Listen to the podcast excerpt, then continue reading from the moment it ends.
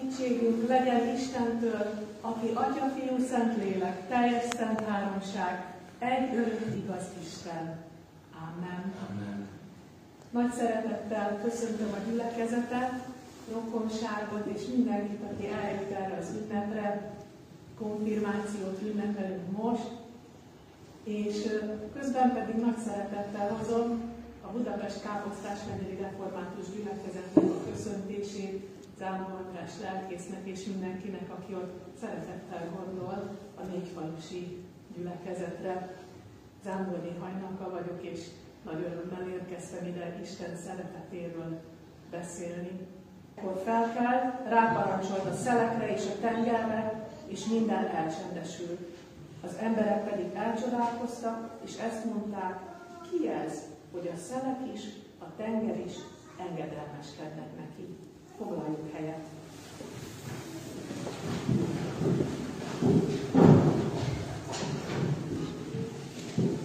Nagy izgalommal készültem erre az igényhirdetésre, mert voltam már itt a gyülekezetben egy pár évvel ezelőtt egy női csendes napon, egy ilyen regionális csendes napon, és az nagyon gyönyörű élmény volt nekem. De még itt a szószéken sosem voltam, és mondtam a gyerekeknek, hogy ez milyen igazságtalan, hogy neki kívülről kell mondani a KT szövegét, én nekem pedig itt van a prédikáció a kezemben.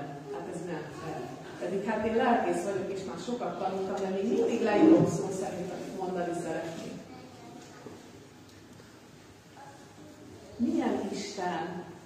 És kik vagyunk mi? Kinek mondunk mi igen? Amikor Megyeren készülünk a konfirmációra, ez egy borzasztó izgalmas dolog a számunkra, hogy nagyon szeretnénk ezt élővé tenni a gyerekeknek. És hát ezért felajánlottuk azt, hogy aki úgy érzi, hogy nem akar konfirmálni, ez nem konfirmál. Hát ki volt az első, aki azt mondta, hogy nem konfirmált, mint gondozok, ki, ki volt az első?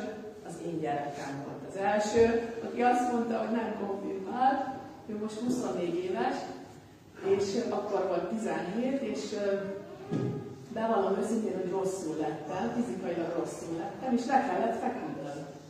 Vasárnap reggel volt, persze, készültem az Isten tiszteletre, szép fekete ruhával feküdtem a pamlagra.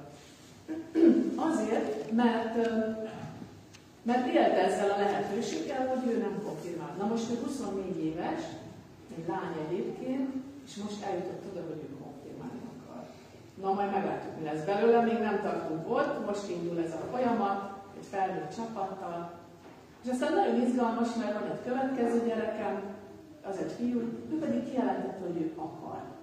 Pedig a testvére meg nem akar. Szóval ez nagyon érdekes, és én is itt tanulom, hogy hogy is működik ez az emberi lélekben, és azt mindenképpen megtanultam, hogy a konfirmáció nem egy töltő, amin így átnyomjuk magunkat, hanem valahogyan ott annyira csodálatos lenne, hogy találkoznánk Istennel. Úgyhogy így készültem erre a prédikációra, hogy vágyom rá, hogy mindannyiunk számára, és nektek is, és meg Krisztián, hogy legyen egy ilyen találkozás Istennel.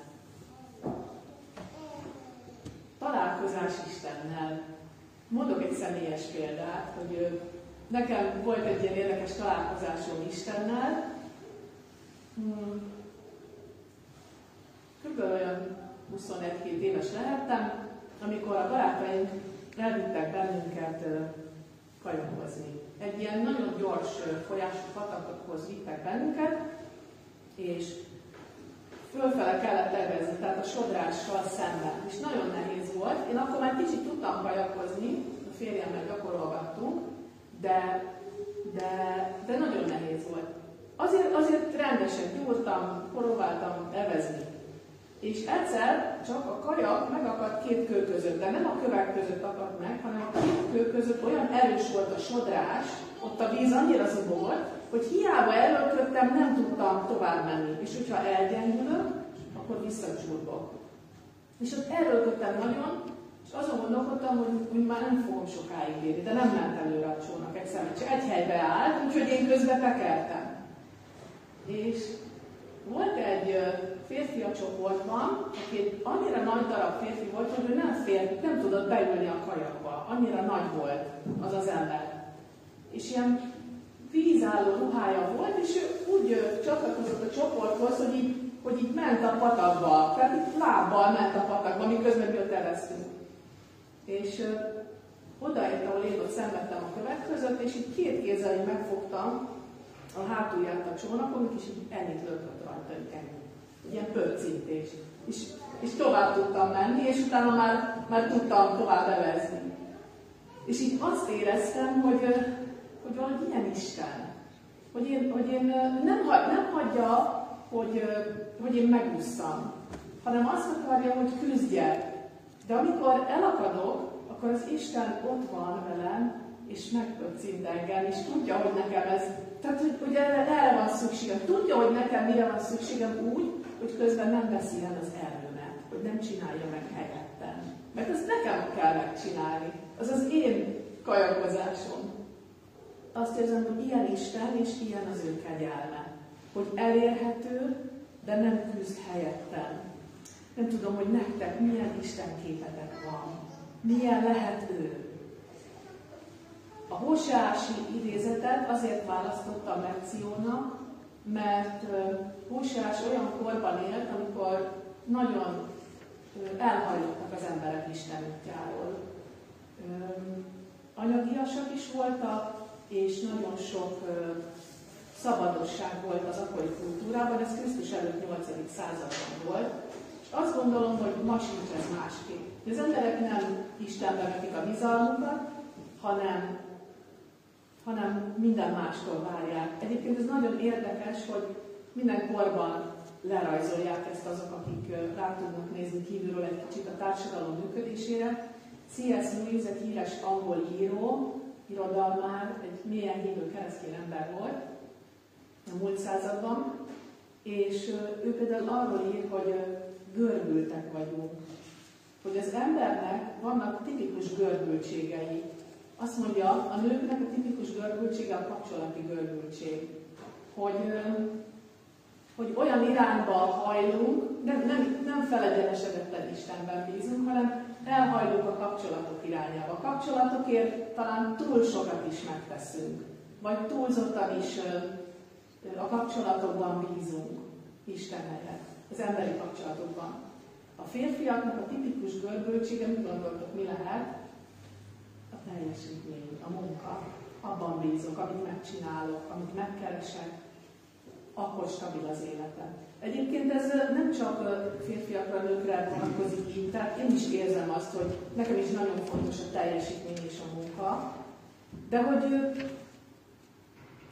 hogy igen, ilyen görbültségre vagyunk hajlamosak. És vannak olyan férfiak is, akik, akik kapcsolatokra, van zsarolhatók, vagy kapcsolatokban kísérthetők, tehát hogy így, így sokféle módon tudunk elgörbülni Istentől. De azt mondja ez a Hóseás próféta, hogy az Isten elkötelezett felénk, hogy ő nem ember, aki megtagadna bennünket. Azt mondja, de én Isten vagyok, nem ember, kinyújtja a kezét az Isten felé, és egy ilyen gyönyörű képet használ, nem tudom, figyeltétek el, hogy mint az ember, aki fölemeli arcához a gyermekét. Úgy bánik velünk az Isten. Ez is egy Isten kép, a hosás Isten képe. Isten közel akar jönni hozzánk. Egy akar lenni velünk. És azt gondolom, hogy ez a konfirmáció igazából, hogy amikor Isten valahogy így megpöccinti a hajunkat, vagy kinyújtja felénk a kezét, vagy valahogy meg tudjuk tapasztalni ezt a melegséget, szeretetet, amivel fölemel bennünket az arcához, hogy erre a meghívásra valahogy igen mondunk. Jézus hív.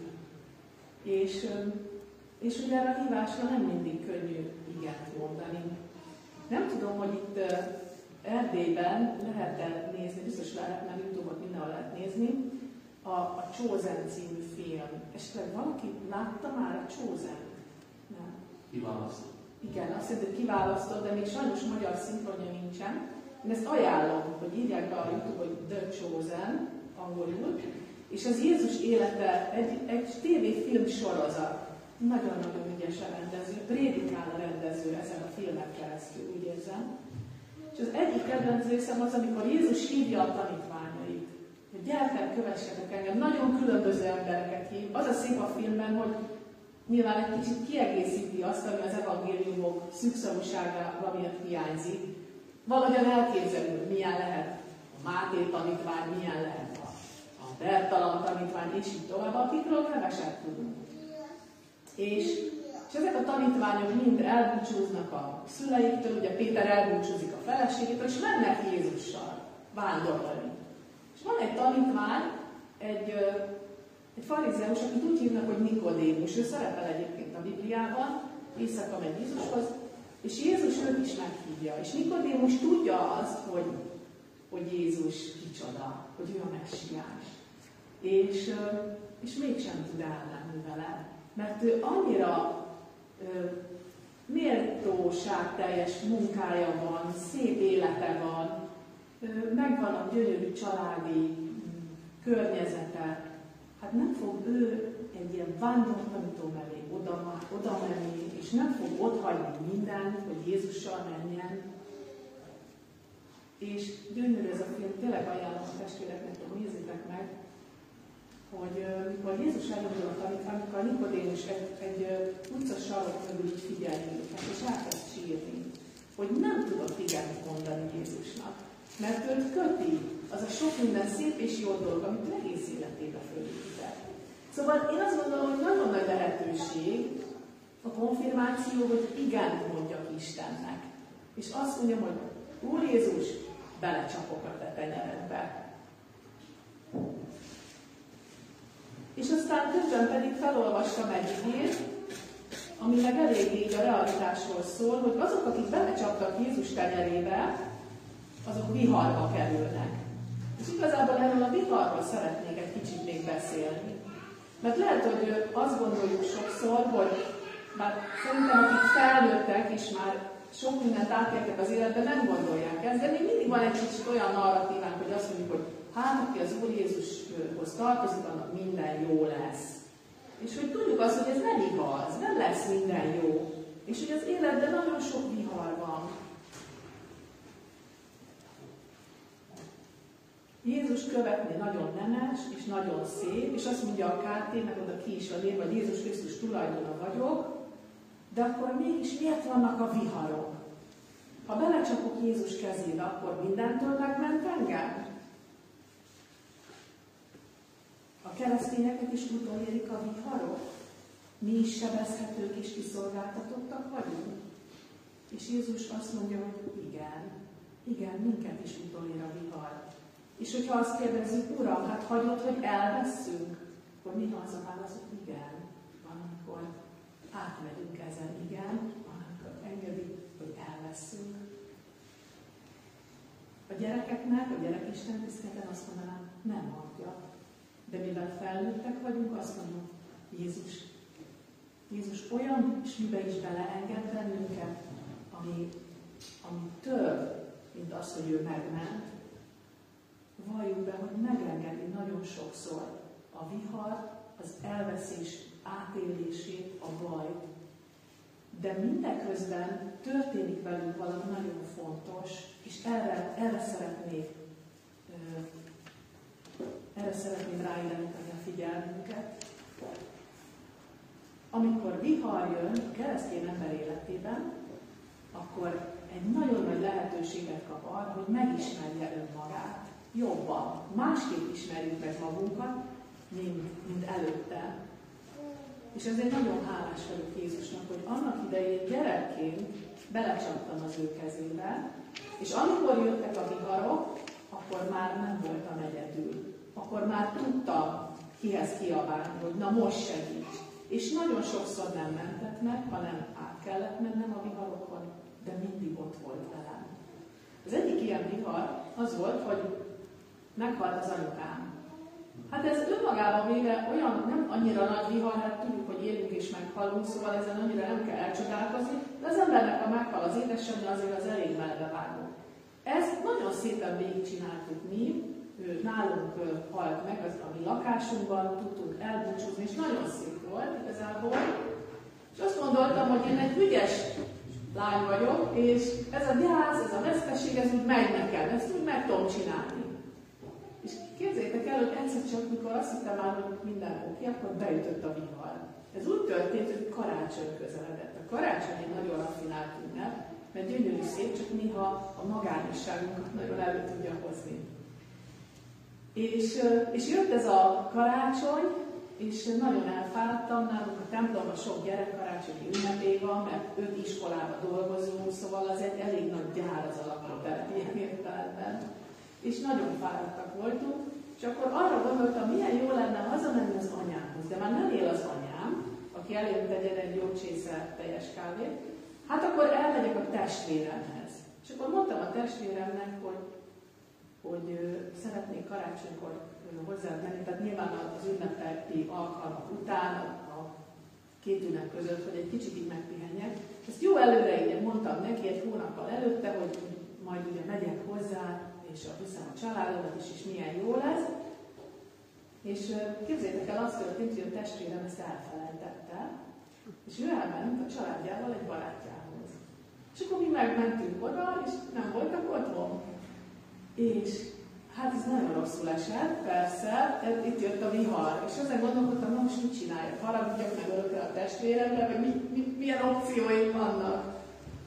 És akkor elhatároztam, hogy nem, nem játszmázom, hanem egyenes leszek, és mikor megjöttek, akkor mondtam neki, hogy mert nekünk is van ott egy ilyen házat, az anyukám ránk, ránk tehát nem az volt, hogy sehol nem tudunk menni, csak hát akikhez mentem, azok nem voltak ott.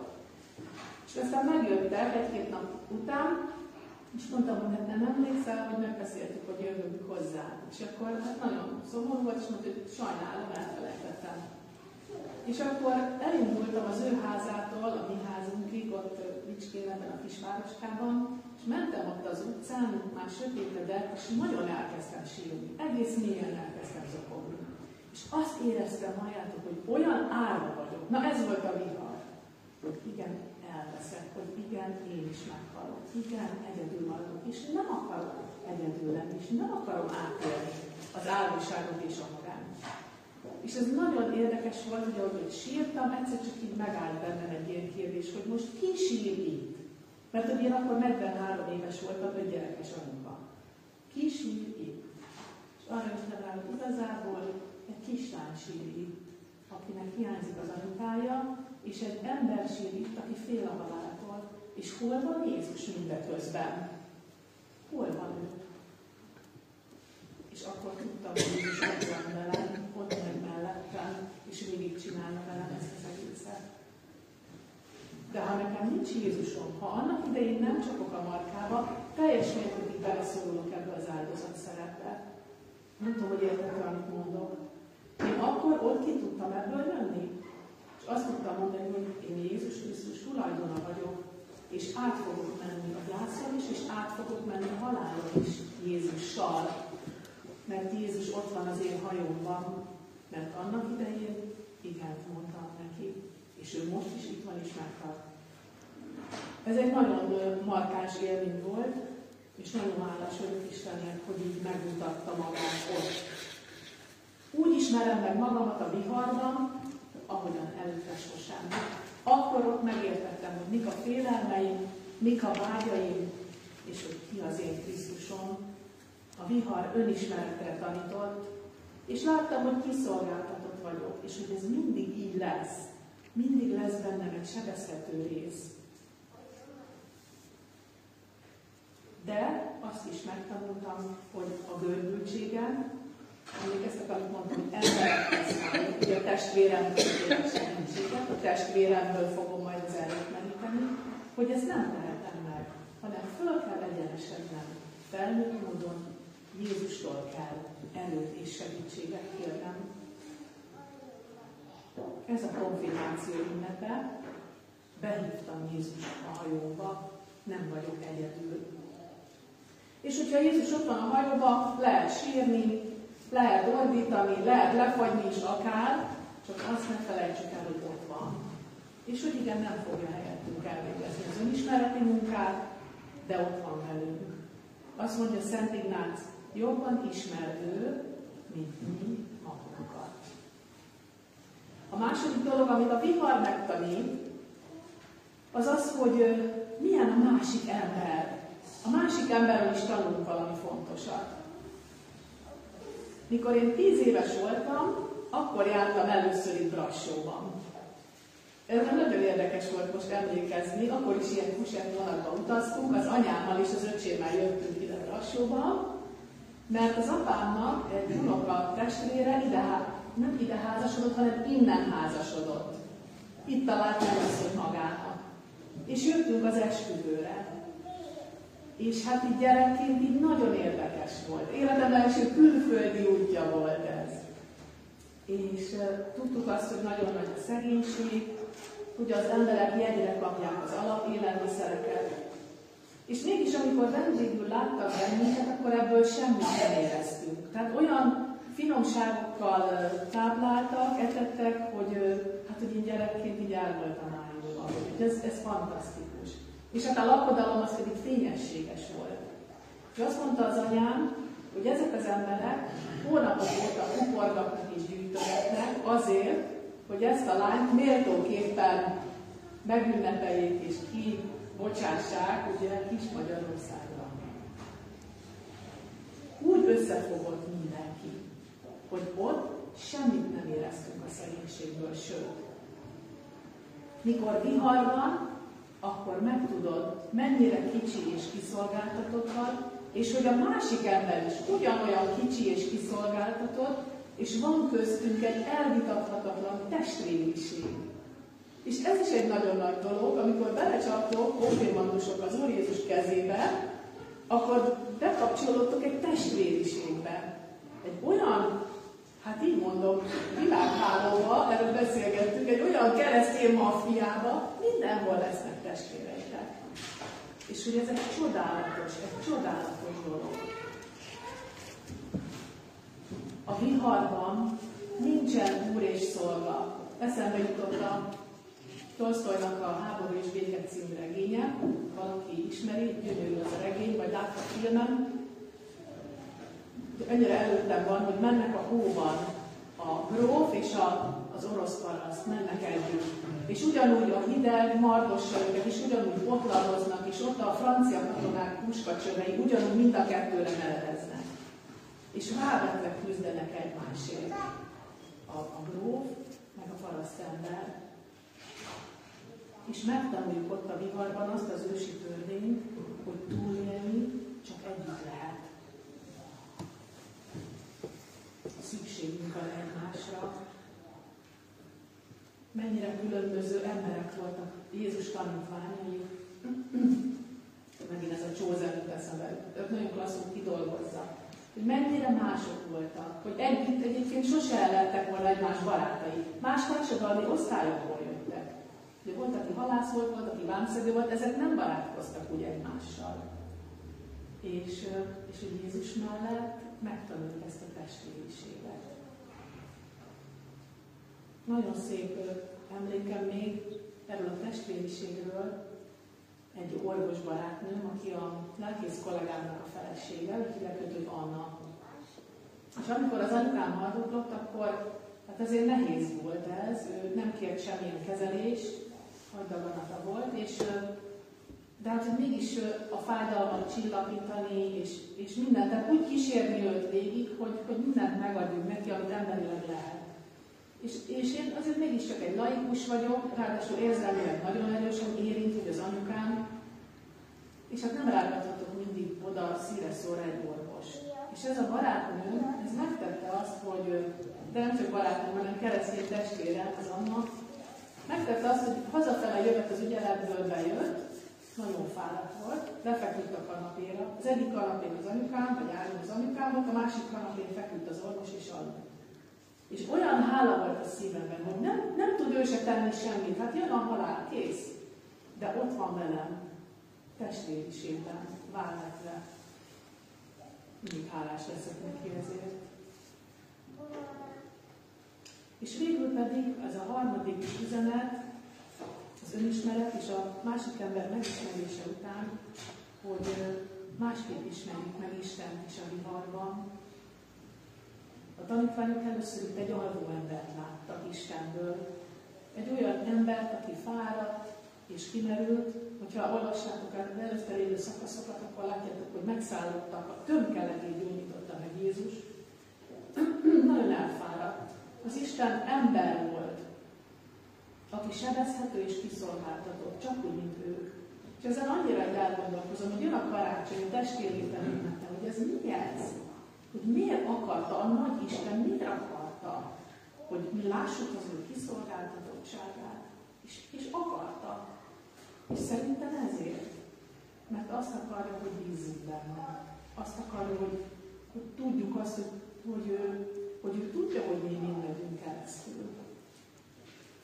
És amikor káposztás megyelen dolgozunk, sokszor ezt érzem, hogyha én tudom vállalni a kiszolgáltatottságomat lelkészként, akkor az emberek is vállalják a kiszolgáltatottságukat felém, és megszületik egy testvériség. És aztán ott van a következő, hogy jön ez a vihar, és fölkeltik Jézus, és kiabálnak, hogy hagyott, hogy elveszünk, és minden, és Jézus megmutatja egy másik arcát. Parancsol a víznek és a szélnek. Tud hatalmat gyakorolni a természet erői fölött, tud, amikor akar, és van, amikor pedig nem akar. Mikor Jézus a kereszten szenvedett, és azt mondták neki, hogy szállj le róla, akkor ő nem akar. És azt gondolom, hogy Jézus nagysága ebben van, hogy tud csinálni, hogy tudja vállalni a kiszolgáltatottságot és a fájdalmat bennünk és értünk. És ezt sose felejtsétek el, amikor nehéz, amikor kiszolgáltatottak vagyunk, hogy Jézus ott van velünk, vállalta, tudja mi ez, fordulhatunk hozzá. És végül van itt egy kérdés, egy szembenhányás, ez is az Isten egyik arca. Mit féltek, ti kicsinyítőek? Minden embernek ez a nagy kérdése, hogy mi lesz, ha elveszek, mi lesz, ha meghalok. És azt olvastam az Apple feltalálójáról, hívják őt, hogy Steve Jobs, azt mondja, mióta tudom, hogy meghalok, végre úgy élek, ahogyan érdemes. Mióta szembenéztem a halállal, felszabadultam. Mit féltek kicsinyítőek? Még mindig nehezen engeditek magatokhoz, hogy a halálban nem vesztek el. A viharban Jézus ott van velünk, és átalakulnak a félelmeink. Kedves konfirmandusok, Jézus ott van a hajótokban, nincs mitől félni.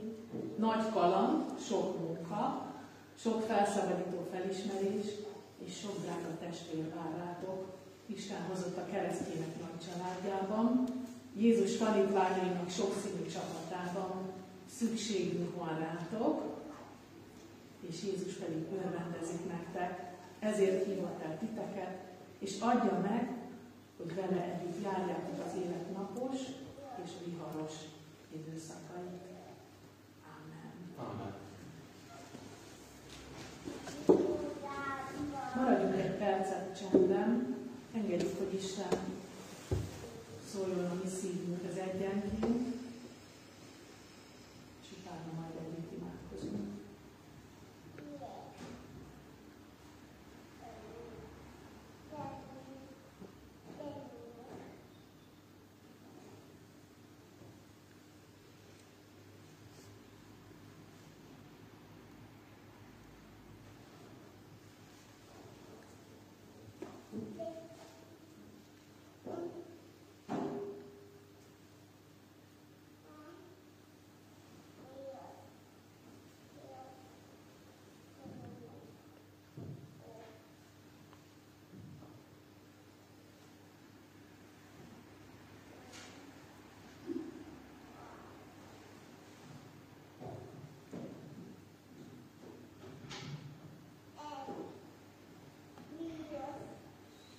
Urunk, köszönjük, hogy elhívtál, hogy belecsaphatunk a te